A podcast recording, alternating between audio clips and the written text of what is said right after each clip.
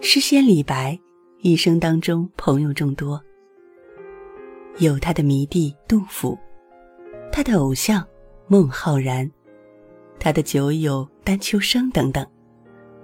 但是啊，有一个人在他心中的地位是无法超越的，这个人就是贺知章。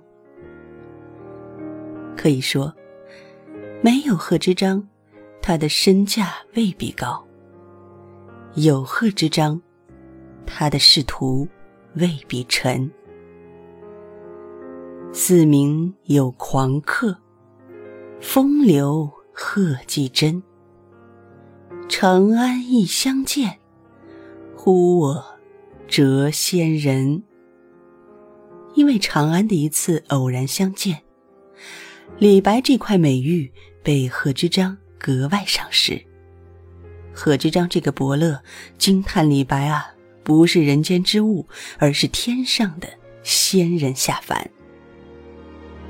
在贺知章的极力推荐下，李白成功的进入翰林院，成为了皇帝身边的大红人，他的名气也因此广泛传播。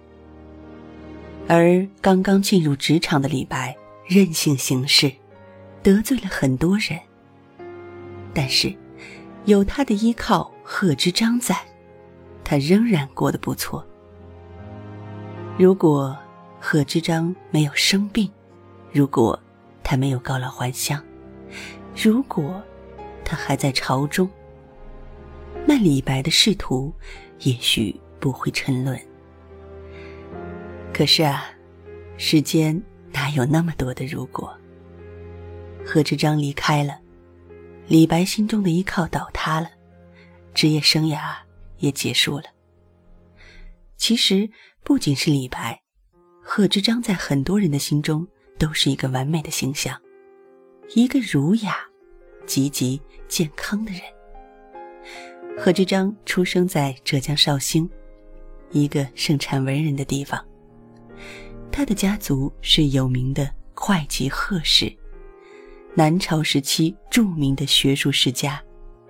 贺氏世代以理学闻名，生活在这样的家庭，培养了贺知章儒雅的气质。下集，我们接着聊。